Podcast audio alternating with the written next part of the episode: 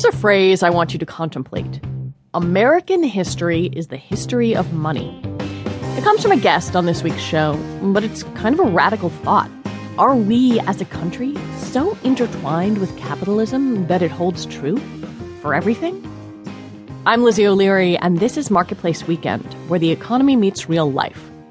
This week, we're digging into a bunch of different corners of America and our relationship with money, what we spend it on, what our safety net ought to be. We'll go outside the U.S. too to see how China is wrestling with a disappearing resource, and underground to see what can be built if we stretch our own limits a little bit. Come talk to us whenever you want on our website, marketplace.org, on Marketplace's Facebook page, or on Twitter. We're at Marketplace WKND.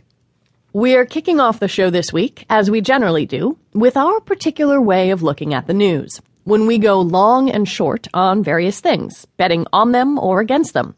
And this week we have Marketplace's Adriene Hill and Zoe Schlanger from Newsweek. Welcome to you both. Thanks. Hey. Great to be here. Uh, Zoe, since you're the guest, I'm going to let you go long first. Uh, what are you long?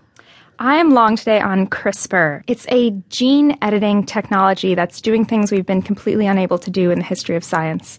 And it's technology that's moving so quickly that we've gone in the past four years from editing yeast genes to like editing human embryos as of last year. Wow. Should we And be why are you- editing human embryos, Zoe? Yeah, well, See, that's this is this is why it's such a great story. It's not going anywhere. You can bet on this story because it's got all of the ethical implications. Someone just got the first go ahead in the UK to edit human embryos. So the ethical questions are definitely still up in the air, and the regulations are nowhere near moving as fast as the science. I just spent about four hours the other day at a DIY hacking lab in Brooklyn where they are learning how to do this on yeast cells. It's not hard. That's crazy. Yeah. The DIY hackers, they're nothing to be really concerned with. But as the technology moves faster and faster, we, we really don't know what's coming. Even they don't.